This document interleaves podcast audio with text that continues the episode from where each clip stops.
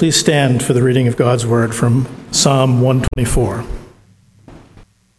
If it had not been the Lord who was on our side, let Israel now say, if it had not been the Lord who was on our side, when people rose up against us, then they would have swallowed us up alive. When their anger was kindled against us, then the flood would have swept us away, the torrent would have gone over us.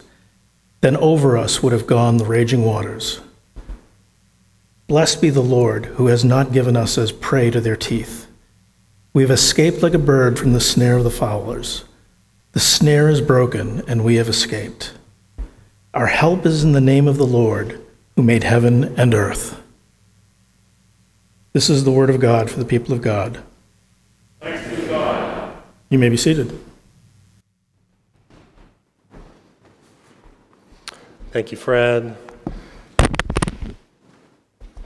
Well, we are continuing, if you're just joining us, in a series that we've been in for a few weeks now, in this section of the book of Psalms for a series that we're calling Songs of Ascent, for the section that's called the Psalms of Ascent, Psalm 120 through 134. We're getting through the first half of these this summer uh, we're featuring these psalms as something that many commentators have noted are something like a, a pilgrim songbook, songs for those who were on their way up to Jerusalem in ancient Israel as part of the three times a year gatherings of all the people of God together to remember what he had done for them, to be commissioned by him to continue his work in the world, and to be blessed by him or to be reinvigorated in the blessings that they had. These three main main feasts were Passover, Pentecost, and Tabernacles.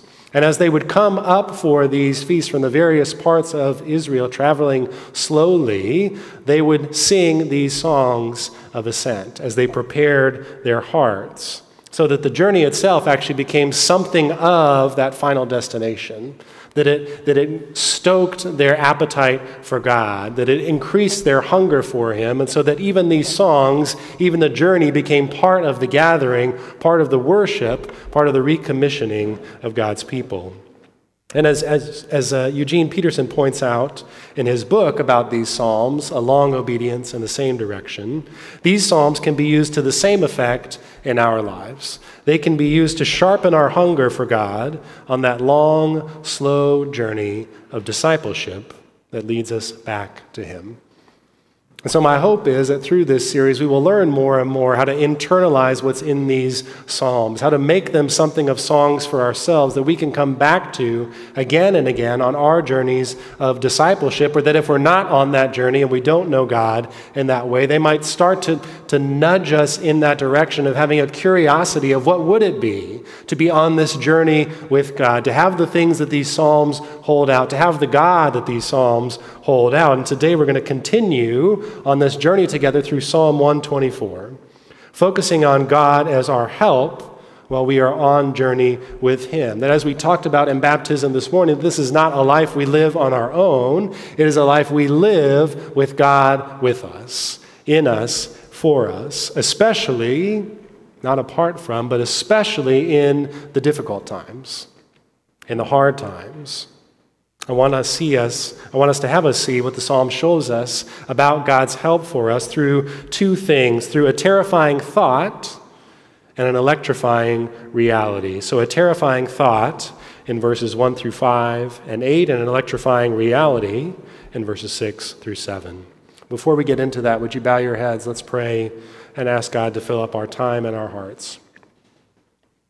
God, we thank you for this day where we have gotten to see members brought into your house, where we have seen faith professed, where we have seen that you have helped, that you have moved, that you are on the move. God, I pray for each of us that, who, that feel like you are not on the move, that feel stuck, that feel like maybe we are walking in circles, that your help would start to dawn on our hearts this morning even if it's just the faintest glimmer of the sky starting to change color because the dawn is coming and the night is ending, we pray that you would sow that into our hearts. God, we pray for those who are suffering deeply now in Maui, who have struggled with the loss of life, the loss of family, the loss of homes, the loss of a sense of future. We pray that you would enter in, that you would be their help, that they would know you, that your church there would enter in and be your hands and feet to people who are hurting. God, we pray for anyone who is hurting in this congregation this morning, that you would be near them, that you would be their help, that in the times when they are facing darkness, maybe now or in the past or in the future, that you would unquestionably be the God who stands with them in the fire. So, would you do that this morning? Would you enter in? Would you enliven us with your Holy Spirit? In your name we pray. Amen. Well, if you have your Bibles, have them open. If not, there should be one in the pew in front of you. We're going to go back through the text a little bit together this morning. We're going to begin here with a terrifying thought. Uh, there is a TV series that's not new anymore, it's finished Man in the High Castle. Uh, maybe you're familiar with it, maybe not, but it envisions, it's based on a book, a very different world than the one that we occupy, based off of a grim, in fact, terrifying thought. And that thought is this What if Nazi Germany and imperialist Japan had won World War II? What would our world be like? It imagines that Germany developed the atomic bomb first and used it on Washington, D.C., that in our world, Washington, D.C. would not exist anymore, that the U.S. and the Allies lost and become a conquered and occupied people. It imagines a global, not just a European campaign, but a global campaign of genocide against Jewish people. It imagines all of Africa enslaved by Germany. It imagines forced labor and extermination camps here in the U.S. It imagines segregation and racial hierarchies as the norm and not the exception. It imagines eugenics being the standard medical practice, with anyone not of a, of a sanctioned medical condition being euthanized. It imagines a military state where there is no room to disagree, and if you disagree, you disappear into an interview room, never to come home. It imagines a world where it is illegal to practice faith of any kind. It is a dark, awful world. I am not doing a good job promoting the show, and I don't need to. It is a fascinating show, but it is dark. And there were many times, uh, I think in, in talking with Esther about this, when we were watching it, we would think how glad we were that the world did not end up that way. That things could have gone that way, but didn't go that way. Similarly, Psalm 124 imagines an awful world that, praise God, never came to be. It starts with a terrifying thought. Verse 1 If God had not been on our side, it's another way of saying if things had turned out differently. Say, if God had not been on our side, it calls out and says, Let Israel say, everyone remember, if things had not gone the way that they had gone, if God had not been on our side, then verses 2 through 5 would have happened. You can look there at what the psalmist says. They were enduring. It says, verse 2 when people rose up against them, they would have, verse 3, been swallowed alive. They would not have overcome, but they would have been overwhelmed like a flood washing over them, like a flash flood, which is what some of that imagery is trying to point out, of raging waters overtaking them, leaving them nowhere to run, nothing to grab, nowhere to go for relief, overtaken in a second. Their world would simply just have been changed either because they were taken out of the world or the world that they knew was taken away from them. But whatever the world was the day before, it would not have been that way the day after. Life would just have been changed if God was not for them. That's the terrible thought that the psalmist is ruminating on here. What would have happened if it ended up that we were actually just on our own? that God wasn't there, that He wasn't big, that He wasn't strong, that He didn't care. We were just fighting on our own against things that we may or may not be stronger than in the end. That's the terrible thought. If it's them versus the world, versus all the obstacles, all the dangers, all the challenges, where it's them even not just versus the world, but versus themselves. How many times in movies and stories do we see that the battle is not just against an enemy, but there's infighting, there's problems, there's deep character flaws in any of us, where we're, we're not just fighting externally, we're fighting our own demons, fighting our shortcomings, our own flaws. Or at best, we're turning to people for help that are also fighting their own battles with their own flaws battling their own demons. psalmist is thinking if God was not for us, then that would have been our world. We would have faced a power that was more than we could handle, that was stronger than we could endure, and we would have been swallowed alive, overrun. That is a terrifying thought. It is horrible to think about what that would look like. This could have happened. We thought it was going to happen. That frightening place of facing forces stronger than you, of being in a deep place of powerlessness where you have no ability to change what's going to happen, is a terrible place. And biblically, this is the picture of where we find ourselves in sin. Sin means both being separated from God and choosing separation from God. Being cut off and cutting ourselves off. It's choosing to live without Him. It's choosing to engage in a world of various powers and strengths and forces on our own. To chance the chances of the world with only the strength of our minds, our hearts, and our abilities, not knowing if that will be enough. It is simply survival of the fittest. That's the world the psalmist is envisioning here and thanking God that has not come to be. A world that is simply survival of the fittest is a world that sin has created. As appealing as it can feel to be that, to just choose to be the fittest, it means that we only have the power that we can bring or that we can find. There is no outside help, there is no outside force coming. And that's what many secular views would hold out to us as true. And yet, so many of those secular views, if we explore them, lead to terrifying thoughts that we don't also explore. We somehow think that there is just the freedom there, but if we can put the darkness out of our minds and we don't have to think about those moments, and we might face something that's stronger than we're prepared for. Something in us that's darker than we thought was there. Something around us that doesn't go the way that we expected it to go.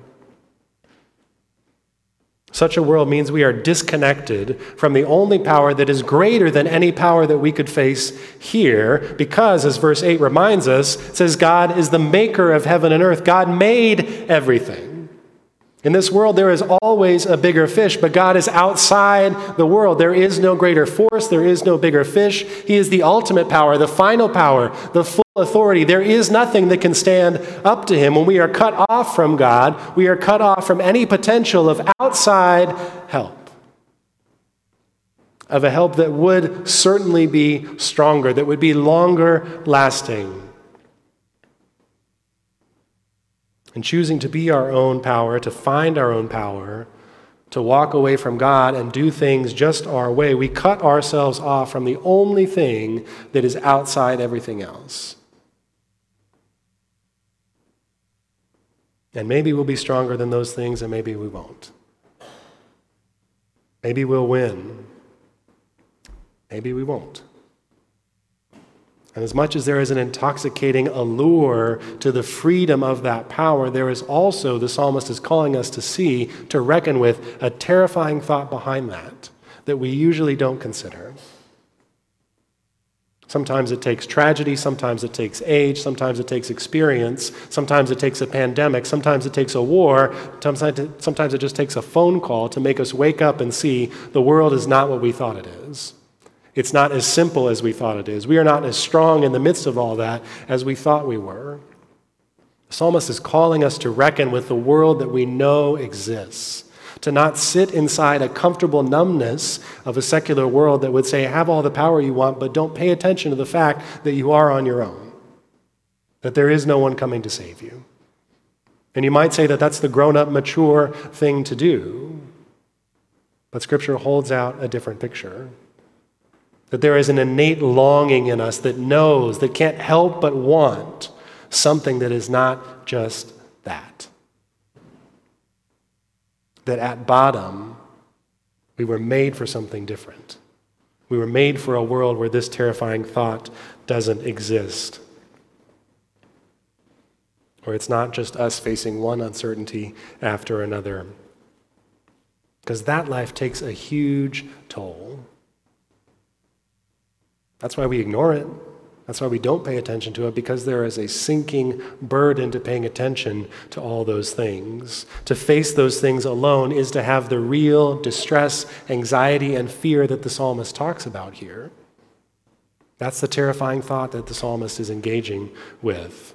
And thanking God, though, that it never came true. It recognizes that it could have if God was not for them, and that would have been awful. But for all the grim possibilities that it recalls to mind, this psalm ultimately has a joyful character. It's not stuck in this terrifying thought because those things didn't ultimately win. They didn't have the last word. God was for them. God had the last, the last word. And when real fear like that is taken away, when the free fall stops, when you are given to set your feet and catch your breath for a moment, we have something genuinely to sing about, like the psalmist does here. You sing when the darkness passes and isn't going to be anymore. I'll give you an example of this. Not too long ago, Esther can tell you that this is true. I had a nightmare that Esther passed away in a car accident, just gone. It felt so real, it was in my soul. I couldn't see the world except through that loss, and I had no idea, as you often don't do, that it was a dream. I was just broken. And sometime I woke up and I realized that it was not true, and Esther was there. And I could have sang in that moment. I cried, is what I did, because it wasn't true, because the life that I thought that had broken was not broken. But there was such relief and joy. And it's something like that that the psalmist has here of living in a nightmare for a moment and waking up and realizing, oh, it was just a dream. It's not real. And that brings us to the second point that we'll talk about that the psalmist comes to here is this electrifying reality that changes what was a terrible world that they imagined into something that was the complete opposite of that. The psalmist says, though they were facing that danger and could have been facing it alone, God was on their side. He was for them. The floodwaters came, the enemy rose up against them in anger, but the maker of heaven and earth was on their side. He did not abandon them, even though, as Scripture could paint a picture, if we turn back before all those Psalms, he would have had very good reason to do that. That David, even Israel, had walked away from God and sinned countless times, had said, not just we don't need you, but we don't want you. We don't want anything to do with you. And if you've been in any relationship like that, where someone says that to you, it is crushing. It is breaking. God is no less heartbroken over our walking away from Him than any of us would be in relationships that matter to you. And yet, despite that, God was for them. God was patient. God was kind. He delivers them from the jaws of their enemy, verse 6. And he broke the snare that would have trapped them, verse 7. He intervened against a force they could not stand up against. That's what verse 6 is getting after. Being offered as prey is a word to mean to be crushed in the teeth of something, to just be torn apart, as you would be by something much stronger than you. As a bird could be trapped in a snare, or as an animal could be trapped in some kind of trap that you can't get out of. That's what it's saying that God freed them from this stronger force that they could not escape by any means. They were going to be done for. God intervened. The psalmist is rejoicing because he is waking up from this nightmare and testifying to the fact that God showed up for them, that they didn't end up being alone in the end, that the nightmare didn't become a reality. Psalmist is calling all of the people of God to remember that this is what God does for those he makes promises to. That though we expect that the universe is cold and dark and empty, that God says otherwise, that God moves otherwise, that he does otherwise, that we might see that we are in fact not alone, but he shows up in power and he does this not just for the important people not just for the most devoted people, because Israel certainly was not that. He doesn't do this just for one certain kind of people, like ancient Israel. But as the scriptures would promise, he would one day intervene for all peoples around the world, across the ages, so that this wouldn't just be a song that one people in one point in time could sing, but so that everyone could sing about a God who helps us in danger, who makes the nightmares go away, because his heart is too big to be just about one people for one time that act a certain way, that sing certain songs, that look a certain way, that come from a certain part of the world. Isaiah 49 6 says it would be too small a thing for God to rescue only one people to pay attention to only one class of person. His heart was that in Jesus Christ that he would break the snare and shut the jaws of sin in a new and ultimate way, not just for those he had already called, but for those he was yet to call, so that all people, once and for all, would have addressed for us the danger that had come against us in sin, that power that's behind all the powers,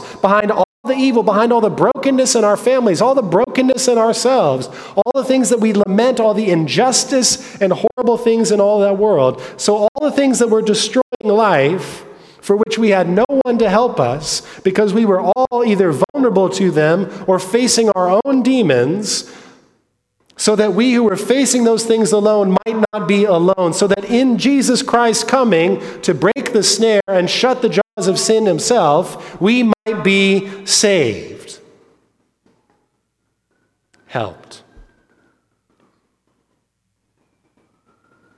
He came with all the power that we needed and none of the brokenness that we had to use it for us, not for himself not for his benefit, though we are his gain and his treasure that he receives back. He knew it would mean doing this for us, letting the very people he created, that he gave breath to, that he was supporting, spit in his face, rise up against him.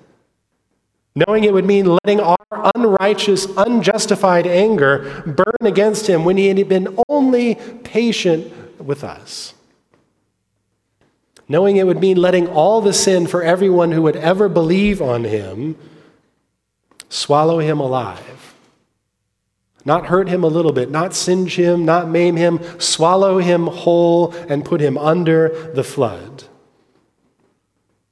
Even though he had done nothing but been gracious towards us. Knowing that breaking the snare would mean letting it break him so that you and I might go free from a power that we could not face on our own. In order to make this prayer an even greater song that all people could sing, no matter the circumstance, not just sometimes. The cross gives you much more than a praying that bad things don't come and hoping that they don't come true. And God will save me from that. Only if that happens, then can I be saved. We're not just singing this song now as Christians in thanks that the danger didn't wash over us as the psalmist did here. We get to sing this in a more magnified way. Jesus died so that we could sing this as the danger washes over us, as the brokenness floods our lives and our world, so that we can sing it when the circumstances get worse, not better, because in Him, anchored in the power of the resurrection, we have an entirely different hope one where suffering can wash over us, but it doesn't have the last word anymore. One where betrayal can come and crush our spirit, but it doesn't have the last word anymore. One where abuse can come and manipulate us and mistreat us, but it doesn't have the last word anymore. One where theft can come and take what we love and what we hope to have, but it doesn't get the last word anymore. One where even death can come and it doesn't get the last word anymore. so that we don't have to pray that circumstances don't come but then wither when they do, but we get to sing in the darkness. Like Paul and Silas were singing in the jail in Acts 16. Because when you are in Christ, when this song is yours by faith, all the painful things in this life, all the predators that would crush you, all the floods that would overwhelm you, now have to face that terrifying moment where instead of being the terror, they do their worst to you and you get back up. They spend all their energy, all their fury, all their anger, all the worst that they could do to you, and you are still there. You are walking around in the fire like Shadrach, Meshach, and Abednego. You're not spared from the fire, you are in it and untouched. You are saved by the power of God, who is more than the bad things that can come into your life. That's what the resurrection gives you, not this flimsy little hope where we can only be Christians in the good times, but where we get to stand in the flood. We get to stand in the fire. We get to stand in the nightmare and say, You will not be the end. Amen? Because you are now standing in the power of someone who told death, You don't matter anymore. You are nothing.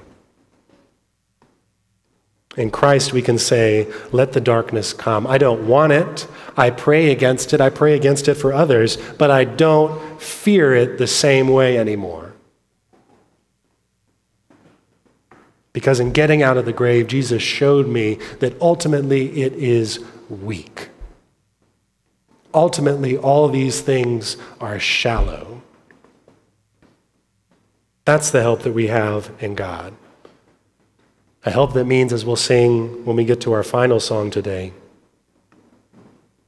that all the dark of this world won't stop the light from getting through. If God said, Let there be light in the beginning when there was only darkness, how much more will the light shine through now when Christ has already come?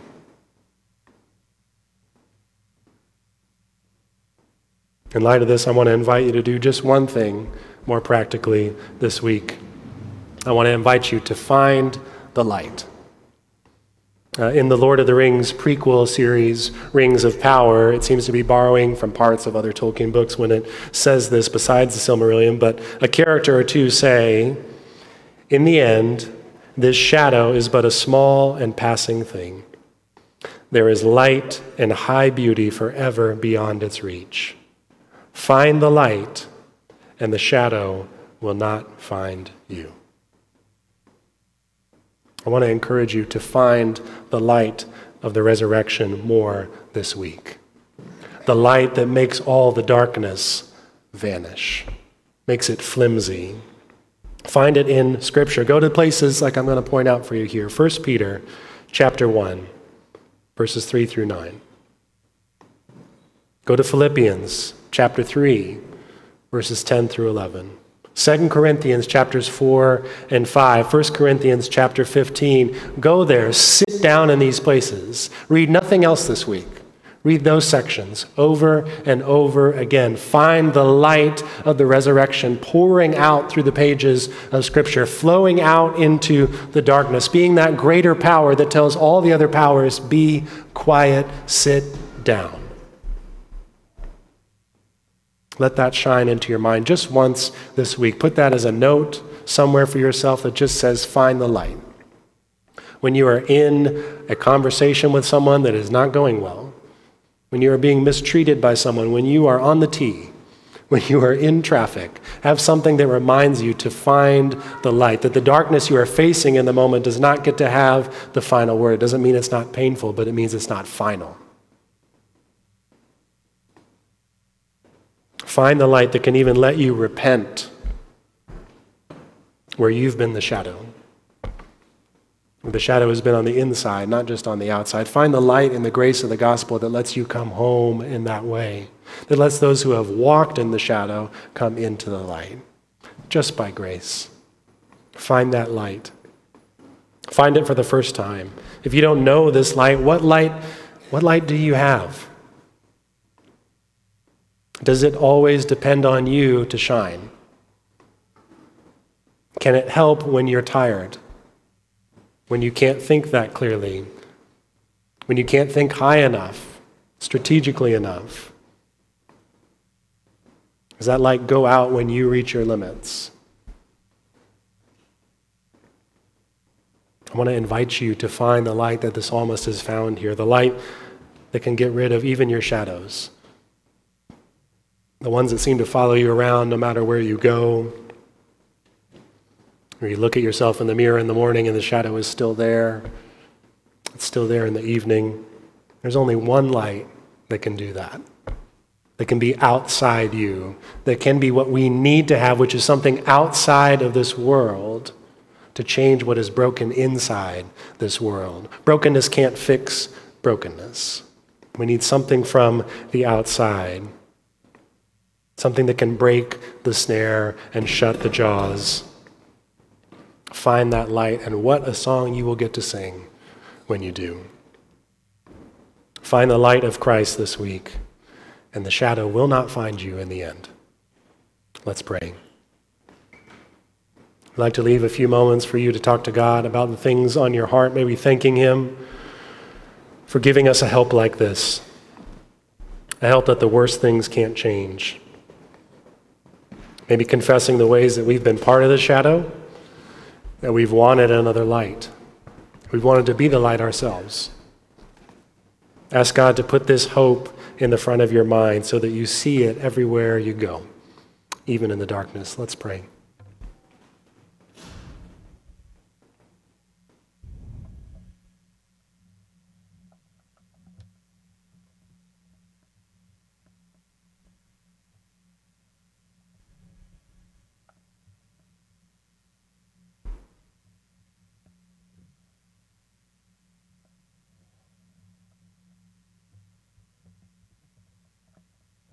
God, your tells us our light. God, would you be light in our lives this week? Would you be light in our relationships, light in our work, light in our neighborhoods, in our church, in our city?